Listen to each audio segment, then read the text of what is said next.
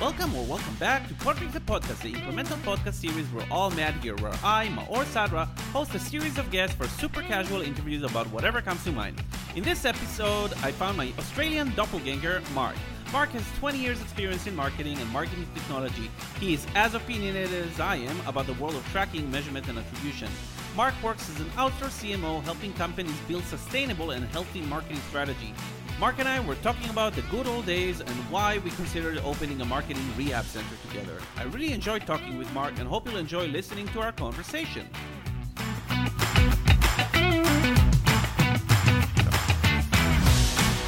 So, we're going to start the recording in a three. Hello, Mark. How are you? Hey, good to see you. Same here. Thank you for making it um, like during a late evening. So, you're based in Australia? I am, yes. Yeah, it's a bit after 9 p.m. here as we're recording. Okay, and it's like 1 p.m. for me, so quite the quite the gap. So really, really thank you for making the time. I was actually surprised when I saw the invite for like a afternoon because usually when I work with Australians, it's like my too early morning, um, their afternoon. But uh, yeah, I guess that's kind of like how um, how this uh, happens. Maybe I'll cut this part. It's, it's just not interesting. yeah, but the advantage to recording in the evening is I've had a glass of wine and you haven't, so I've I've arguably got an advantage over you. Okay. Yeah, yeah. I had multiple coffees. That's that's what I've had uh, so yeah. Far. So you're on coffee. I'm on wine. So we'll see which one does better. Okay. Cool. So, uh, Mark, would you give a lengthy introduction uh, on yourself to the audience and also to me? All right. Well, I was born to my two loving parents. Um, no, that's maybe a bit too lengthy. Um, I, I, was, um, yeah, I, I, was raised in Australia. Um, I, I, did a, a, long stint in um, London where I, kind of did a few things um, of, of interest. For actually, my background is actually music industry, running recording studios and stuff like that. But in, in, in London, I kind of transitioned and you know this this whole kind of internet thing was kind of bubbling up, and I kind of thought it might go somewhere. Still, still caught still out on that one, but I, I still I, I, still believe, and um, just for, just for a bunch of kind of coincidences and whatever. And, and, and some luck, I, I ended up at um, Microsoft in, in London with um, MSN, and I, I, was I was a developer for MSN.co.uk. If you remember back in those days, when this, this we're talking late '90s here, when, when the MSN sites ruled the world, and again, you know, did a bunch of things right and blah blah blah, and and ended up um, running um, MSN as lead developer for 22 countries. So um, this is like 99, give or take. So that, that, that was a lot of fun. The height of dot com boom. It was just crazy in London, and it was all great.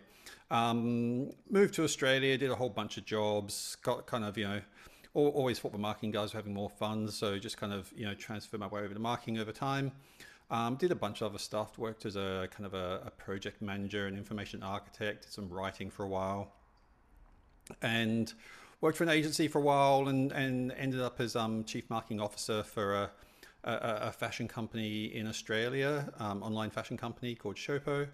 And we, we, we, did quite well, and you know had some really good success. Grew the business really fast um, as, as CMO, and then I left there almost three years ago In fact, I think it was about three years ago. And since then, I'm basically just working as a, a, an outsourced consulting chief marketing officer. So I work across a number of companies, both kind of retained and project basis, kind of generally helping with.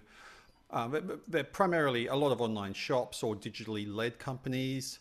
Um, do, do some education and a few other kind of random things as well. But a, a, lot of it's just about digital maturity, helping companies kind of, you know, accelerate their digital maturity and kind of grow and do, do things the way they think they should be doing them. Cool. And by the way, I didn't know that you're a former musician. I'm also a former recording musician and also yeah, own okay. the studio. And it's uh, quite interesting. It's like um, I I think it was at some point you need you know you need to make a choice: starving artist or career in advertising technology. Hard choices. Um, and I ended yeah. up there too. Yeah, I mean, I, I was doing some non, some, some commercial audio stuff as well. Like for I, I spent a, a, year in London doing running a studio that did like um voiceovers and sound for computer games and stuff like that, which people think sounds really fun, but if you actually get into the details, it's actually quite excruciatingly boring. Um, it's like 10% fun and about 90% just utter grind. Yeah. So yeah, it, it's not as great as I said. I mean, it paid, but um, yeah, not not yeah, not not amazingly well or anything. Okay. Um, now, recently, you know, we had a, we had a little bit of a chat, and then I realized that you're as opinionated as I am on the whole topic of tracking and attribution as forms of measurements. Uh, yes. What is your views on the topic? Hmm, feel free to to oh, go wild. man, how, how long do we have? Um, we we could just spend like the ex- next half hour talking about my opinions on tracking. Um, I, I think there is no good or perfect answers. Now, I haven't really explored your solution well. Maybe maybe you may, maybe you'd say incremental is the good or perfect answer. Um, I don't know, but um, yeah, what what what I do is I, I see people a lot mistaking um, accuracy and precision. Um, so, so, so you know, as you would well know, people are kind of addicted to Google Analytics and, or, or even you know, Google Ads or Facebook, or less so Facebook because you know Facebook can barely even report on on ROAS these days. But you know, Google and stuff like that, you know, but and they'll say, oh, you made you know eight point two four you know times you know return on investment, and people get seduced by that number. It's completely inaccurate, but it's very precise and, and, people confuse precision with accuracy. I, I, see that all the time, and, and then people kind of, and, and those tools tend to consistently undervalue long-term upper funnel activities and and overvalue short-term activities. No, not not, and, and you know, there's a valid case for doing short-term activities. It's not that I'm against them, but people people only look through one measurement and then only value one activity and then only invest in one activity and and basically just become addicted to to writing blank checks to Google and Facebook. And, and a, a, big part of what I do in my job is basically pe- pe- people kind of come to me to to wean off the drug, but they're also very very they're very very addicted, and, and so consider consider myself to be like a um, rehab like center.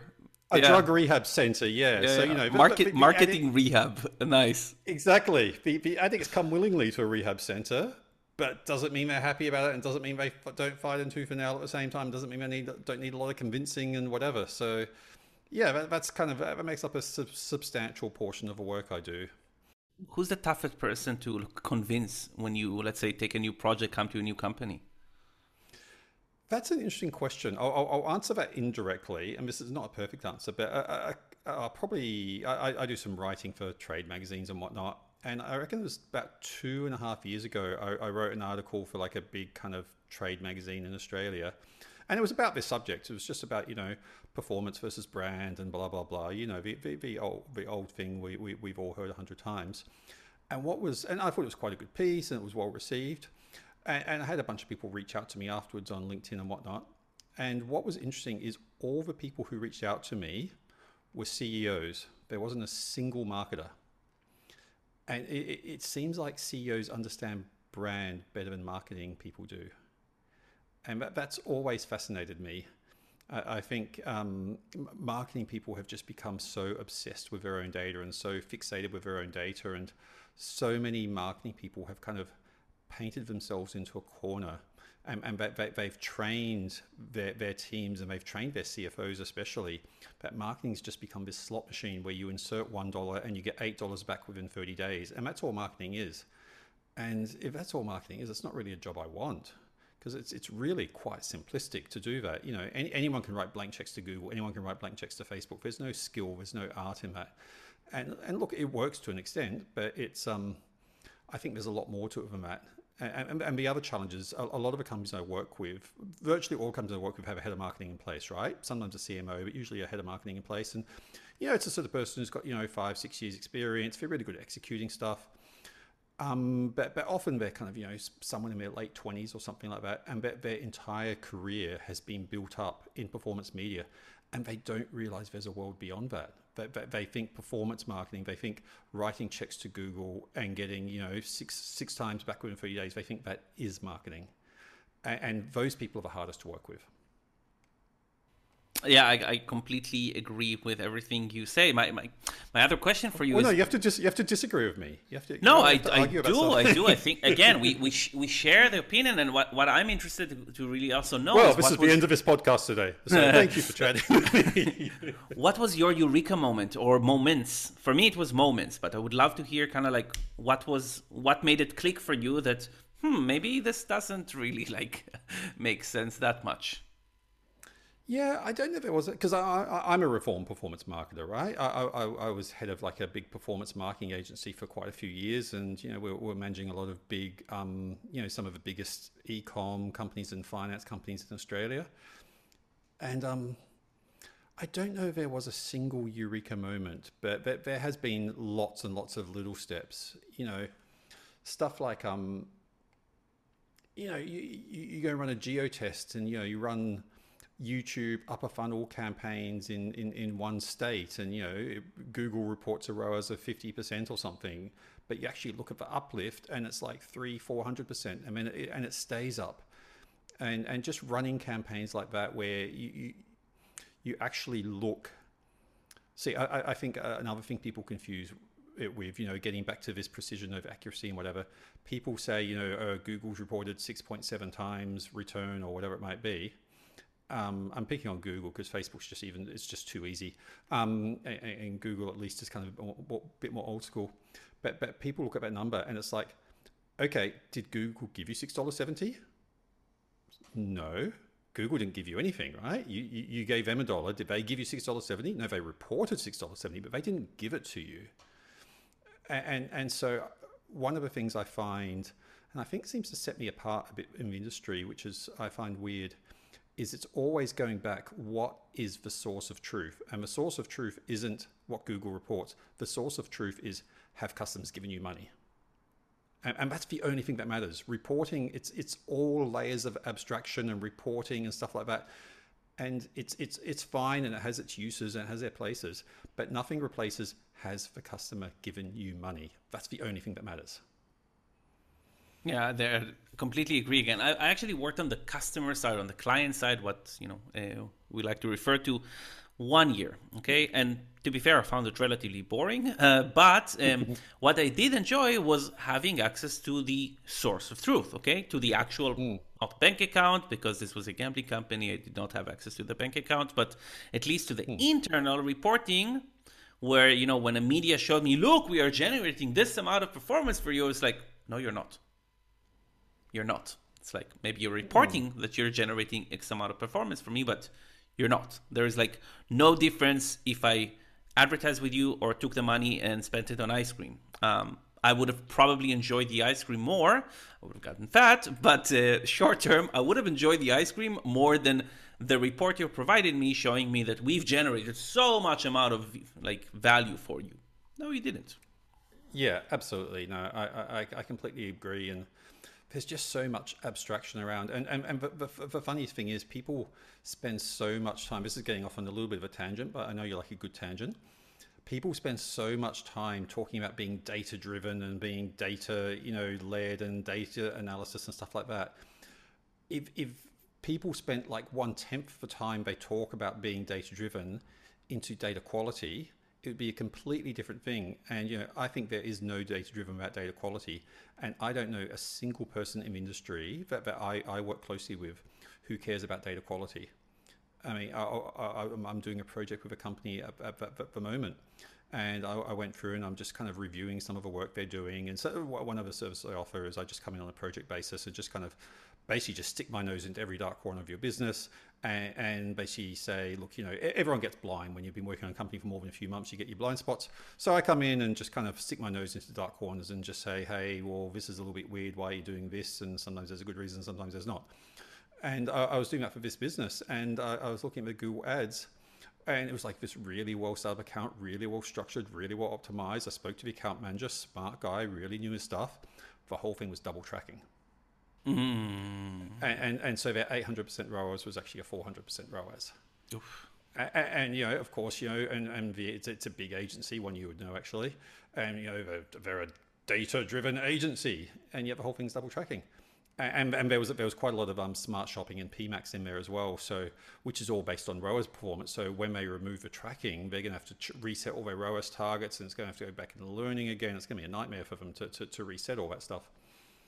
But but regardless, they've been. Uh, I think it, we, we we worked out have been live since February March. They did like a re-platform back then, and, and we're pretty sure that's when the double tracking started.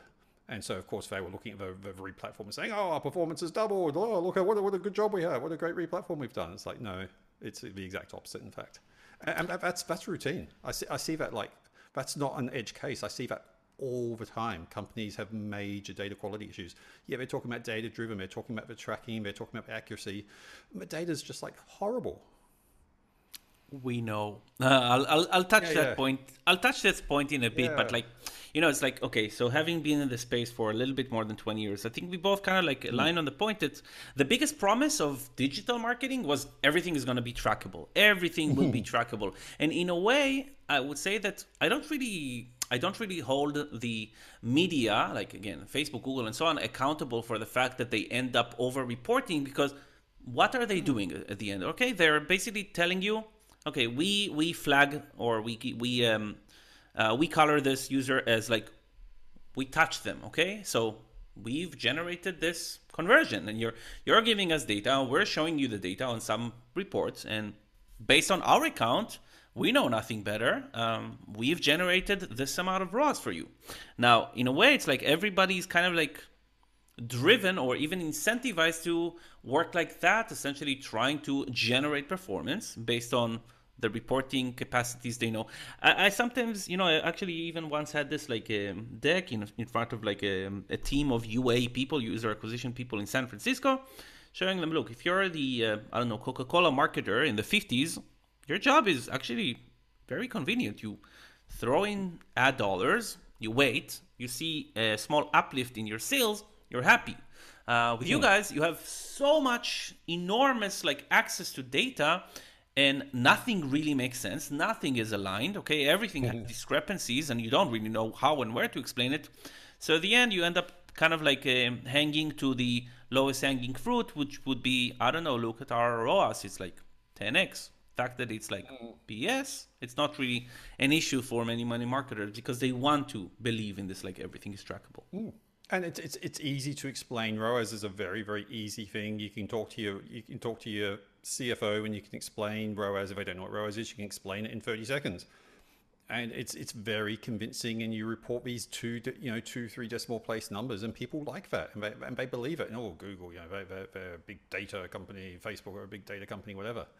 But it's just it's there's just so much rubbish out there, and yeah, I agree. There's no malice, but then but, but then these people advocating, they don't even understand their own tools and their own measurements. These people who are going and talking about it, like I'll, I'll give like a couple of years ago, I was hiring for a head of performance, and had ba- basically, you know, in practice, I just wanted the best person. I, I, I, could pay whatever they wanted. It's just I just wanted the best person, the best qualified, and, you know, within, within reason. And and so I went out and I was, I was talking to all these like you know you know it was client side role, and I was talking to all these you know big agency hotshots who were ma- managing multi million dollar spends for you know multiple clients. And one of the questions I asked is. Um, I, asked it in a, in a kind of roundabout way, but it was basically explain the difference between last click and post click. Not a single one could tell me the difference. I, I think the question is, you know, you're, you're looking at your Google Ads account and it's reported, you know, you've made $100,000 and you're looking at Google Analytics and reports $80,000. Why is there a difference? And the answer is post click versus last click, right? And um, not, not one of them got it. And these are people who, who are daily talking about data quality and data driven marketing and blah, blah, blah, and reporting these numbers to clients. And they don't understand their own data. And it's, it's just, I just find it bizarre. It, it's, it's not that hard a concept.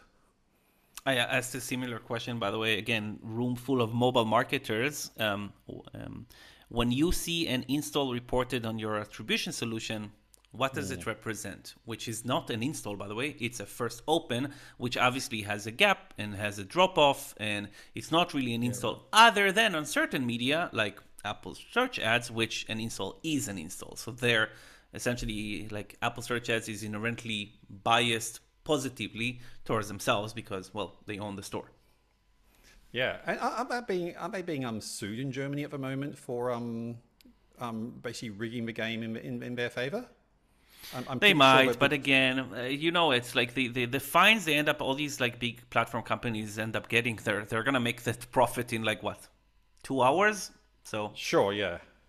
No, I'm, I'm pretty sure that the, the German, you know, the, the, the trade regulation government Yeah, yeah. body, whatever they're called. I mean, you tell me, but I'm, I'm pretty sure that, that they've launched a, a, a case against um, Apple for um, basically unfairly preferencing their own platforms as part of, particularly in relation to iOS 14.5. yeah, yeah, makes, makes sense. And again, it happens all the times, but the at the end, again, the, the fines they end up getting uh, are nothing versus the profit they're actually making. And in the meanwhile, again, they are dist- dist- um, creating disruption in the industry. Yeah, yeah, they, they are. I mean, you know, Facebook, uh, you know, obviously, uh, absol- I had, had, had a, oh, sorry, Meta, I should say. I, I, I still have that slight cringe I when I say call it Meta every time. Yes, yes. yeah, yeah, yeah, yeah. Um, I, was, I was on a call with a couple of. I've kind of a, a, a running bet with some guys where, where um, when we have calls, I try and I try and introduce the word MetaMate into the conversation whenever whenever there's Meta people on the call, just to kind of rub it in a little bit. You can see them crin- cringing when I do that.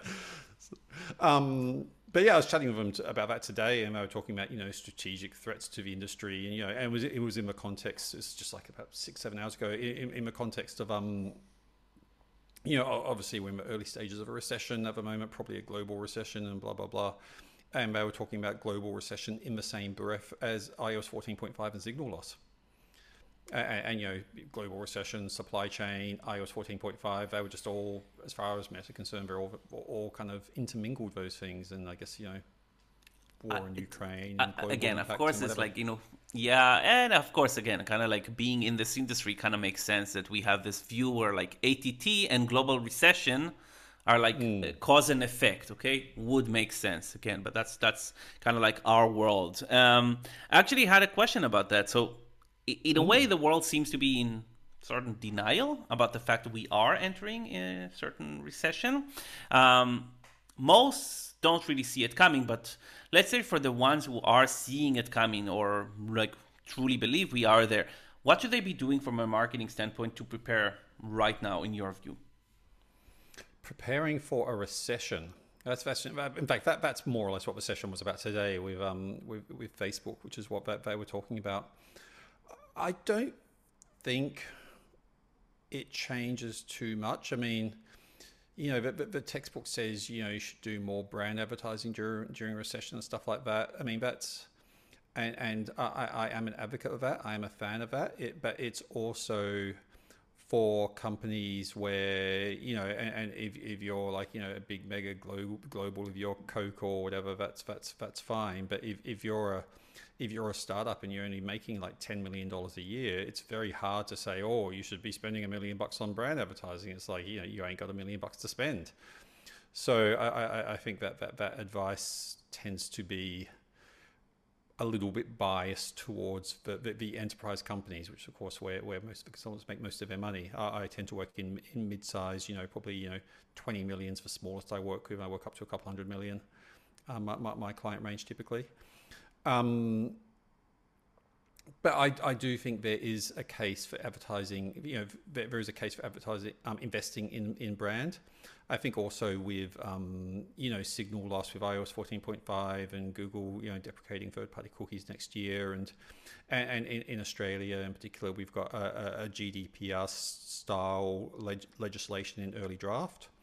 Um, it's still probably it's probably still I don't know eighteen months or two years or something off. It's there's just a first I can't remember what they call it. It was an it was it was something before a draft where they basically just chucked it out there and just see how people reacted.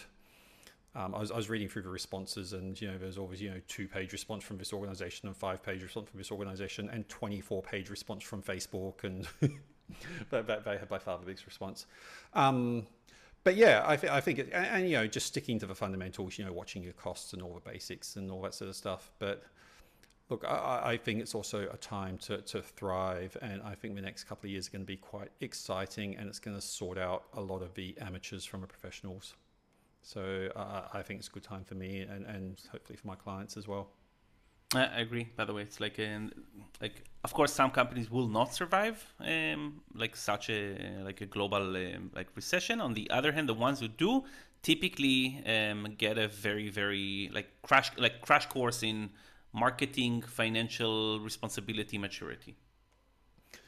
Yeah, I, I, saw someone on, on LinkedIn the other day post a quote. I think it's by Ayrton Senna, the Formula One driver. And I'm, I'm going to paraphrase badly here, but something like, when it's sunny, it's very hard to overtake cars, but when it's rainy, you can overtake 15 cars in one hit. So, um, Mark, what's the typical like lowest hanging fruit you see when you come into a new company you're working with? Yeah, it's a, it's a good question. It, it does vary from company to company, but I, I think and one I do see a lot, and it sounds very basic and very boring, but it's budgeting. I see companies have awful discipline around budgeting, and you know, at the end of the day, your your your your, your budgets and your resources are the only thing you have.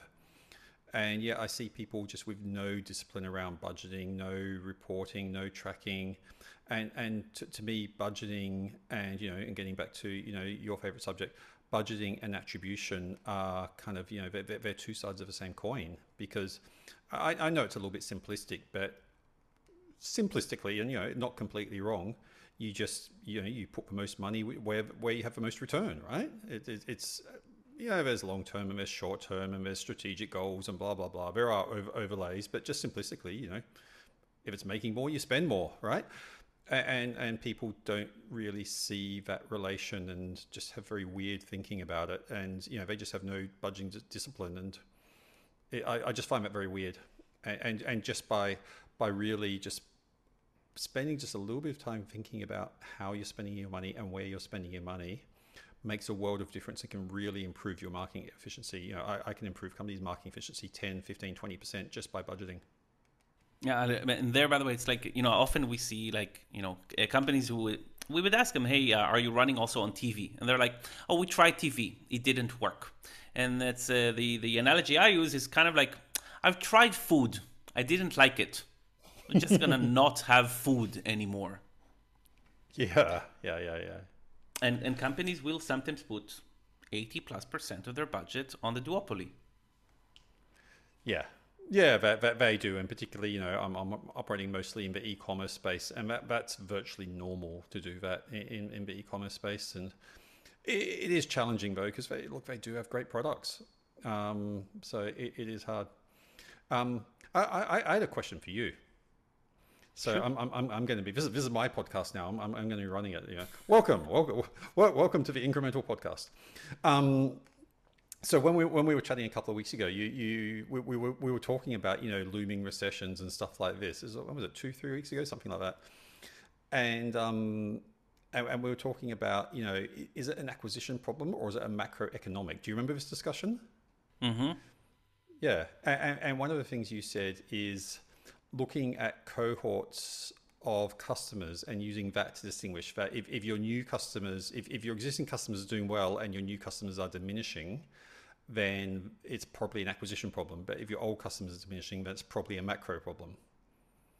And that, that was really interesting. I'd never thought about it quite like that before. But I, am I'm, I'm kind of, and, and I've, I've been thinking about this ever since. Okay, you're living rent free in my head. Okay, and, and, look, I, I, think there's a lot of truth to that, but I think there's also a lot of assumptions in there. You know, it, it assumes a lot about LTV. It, it, it assumes that you own the customer, and I think that's that's that's a faulty assumption a lot of customers have. You know, and, and particularly, you know, look, I, I, know you do a lot of gaming as, as well as ecom and whatever, but um, you know I, am I'm, I'm mostly ecom. I've never I've done I've done apps. I've never done gaming. Um, but you know if you look at um, a, a, lot of the data around, it says that a, a lot of customers are um, you know loyalty basically doesn't exist. And you know, in, in ecom, it's a very large percentage of revenue comes from people who only purchase once. Um, so I, am curious. Do you, do you do you think that, that that works that approach, or is that kind of more in a, in a gaming environment where it is very much far more cohort driven, far more LTV driven than kind of ecom or other spaces necessarily? so again, I, f- I think it definitely is dependent on industry. And again, if you're selling D2C, okay, and you're advertising on Google Shopping and Amazon and so on, you have a product where you essentially just sell this single product, or let's say you have five products, doesn't really matter, but you have no real customer loyalty there, then your long-term cohorts they're useless okay you actually like yeah. only have one major data point which is to just see you know are your matri- are your metrics like diminishing versus what they used to be. Uh, again, click through rate, uh, impression to conversion, um, page view to add to cart to uh, order to mm. purchase amount. It, of course, you need to work with the data you have, and data quality plays a very, very, very large part there. Mm. Um, yeah. And I agree with you. It's like, you know, when we started the company, we thought everyone's going to have their marketing data super well like maintained because you know it's a, it's, it's a large cost item oh, on your P&L. Um, yes, yeah, yeah, yeah. Fairly quickly, we found out that it's completely not that. I was about to say, like how that work out for you? Yeah, yeah. No, it's, yeah, it's, yeah. it's, a train wreck out there. Yeah, it's a disaster. No, they, we like the integration permutation uh, we support is like we support whatever. Okay, just because we had, had to reach a point where you know what, fine, you have like seventy files you need to dump every day to us we'll work with that. it's actually very rare for someone to have organized sets of marketing data. And even when they do, it's often not at the quality they believe it was. Yeah. Well, but the issue I have is they don't even think about quality. People just assume, oh, it looks roughly right, and therefore it is high quality. And uh, you know, when I'm talking about quality, I'm not talking about you know, no, no data is perfect. You know, there's always one, two, three, four, five percent errors, and that's fine, and that's just something we accept. But I'm talking 50, 100 percent errors. Yeah, yeah when I'm talking about data quality. Yeah, I mean, your yeah. Google Analytics revenue and your e-commerce revenue, yeah, they're like two percent difference and whatever. You know, we, we live with that stuff. Yeah. Um, yeah, and you'll never fix that stuff. But um, yeah. yeah anyway, jumping to the lightning round. So here I'm just gonna throw oh. a couple of like terms at yeah, you. Okay. Your your opinion in a nutshell. Um, holdout slash geolift tests. Yeah, big fan of both of them. Uh, are you asking for, for a preference or just thoughts on them? Thoughts, thoughts. Oh, thoughts. Yeah, yeah. I, I, I, I think they're, they're, they're awesome tests. Um, yeah, I, I, do a lot of geo testing. Holdout tests, you know, you need to have the, the, the, right technology in place to do it. If, if you do, if you can do it, it's great. You know, uh, I was, I was um, chatting with a head of um, data science for, for, for Meta Australia um, recently, and, and he's just obsessed with holdout tests. But they, they have the tech in place to do it. But um, if you don't, then geotests, they're, they're both wonderful and horribly underutilized tools, I think. But then uh, I'm gonna share with you an article I literally just published like yesterday. Ooh. If you're again, if you're doing ecom or D2C, would you do a holdout? If you did a holdout, let's say in November, would it teach you anything towards December? Yeah, I mean, you have to use you have to use common sense as well. They're, not perfect. Again, we're talking about accuracy versus precision. Um, and you know, if you have a highly seasonal business, like you know, I, work with a company who who sells um, Sam, uh, um, sells camping gear, and you know, it was um, it's um, you know July Fourth in in the US. That that period, you know, the few weeks up to July Fourth is by far the busiest time of year for them. By far, they, they'll do like you know thirty percent of a year's revenue in like you know five or six weeks um, in the US market. And, and so for them to do a holdout test in that period would probably not speak well to what it is in November where it's really, really freezing cold. So you, you got to use you got to use a brain about it, but um, yeah, I, I think so. I, I, think broadly speaking, for the right company done intelligently, it's a great tool. You, you don't agree?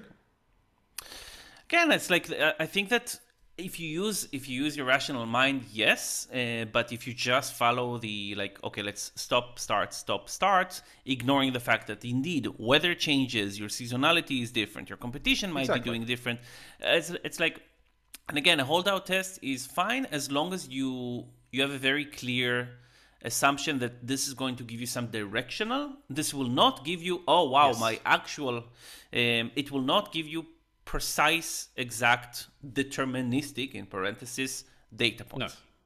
No, totally agree. Multi-touch attribution. Multi-touch attribution. Oh, oh man, where do we start with that? Look, I don't pretend to be a complete authority in that. I, I personally think I'm curious to hear your view on this, but I, I personally think that you know, there's all these different attribution models and all these different ways of measuring it, and you know, and, and multi-touch and first click and last click and dynamic and blah blah blah blah blah. I don't find that they change things radically. You know, I, I, I've never seen anyone say, "Oh, comparing this approach to that approach," or looking at multi-touch or whatever. You know, you see, oh, suddenly, you know, our numbers look sixty percent higher or lower than they did before. Yeah, occasionally, but rarely. I, I find you just doing more incremental changes. And I think that speaks to just the fundamental limitations of attribution that so many people are.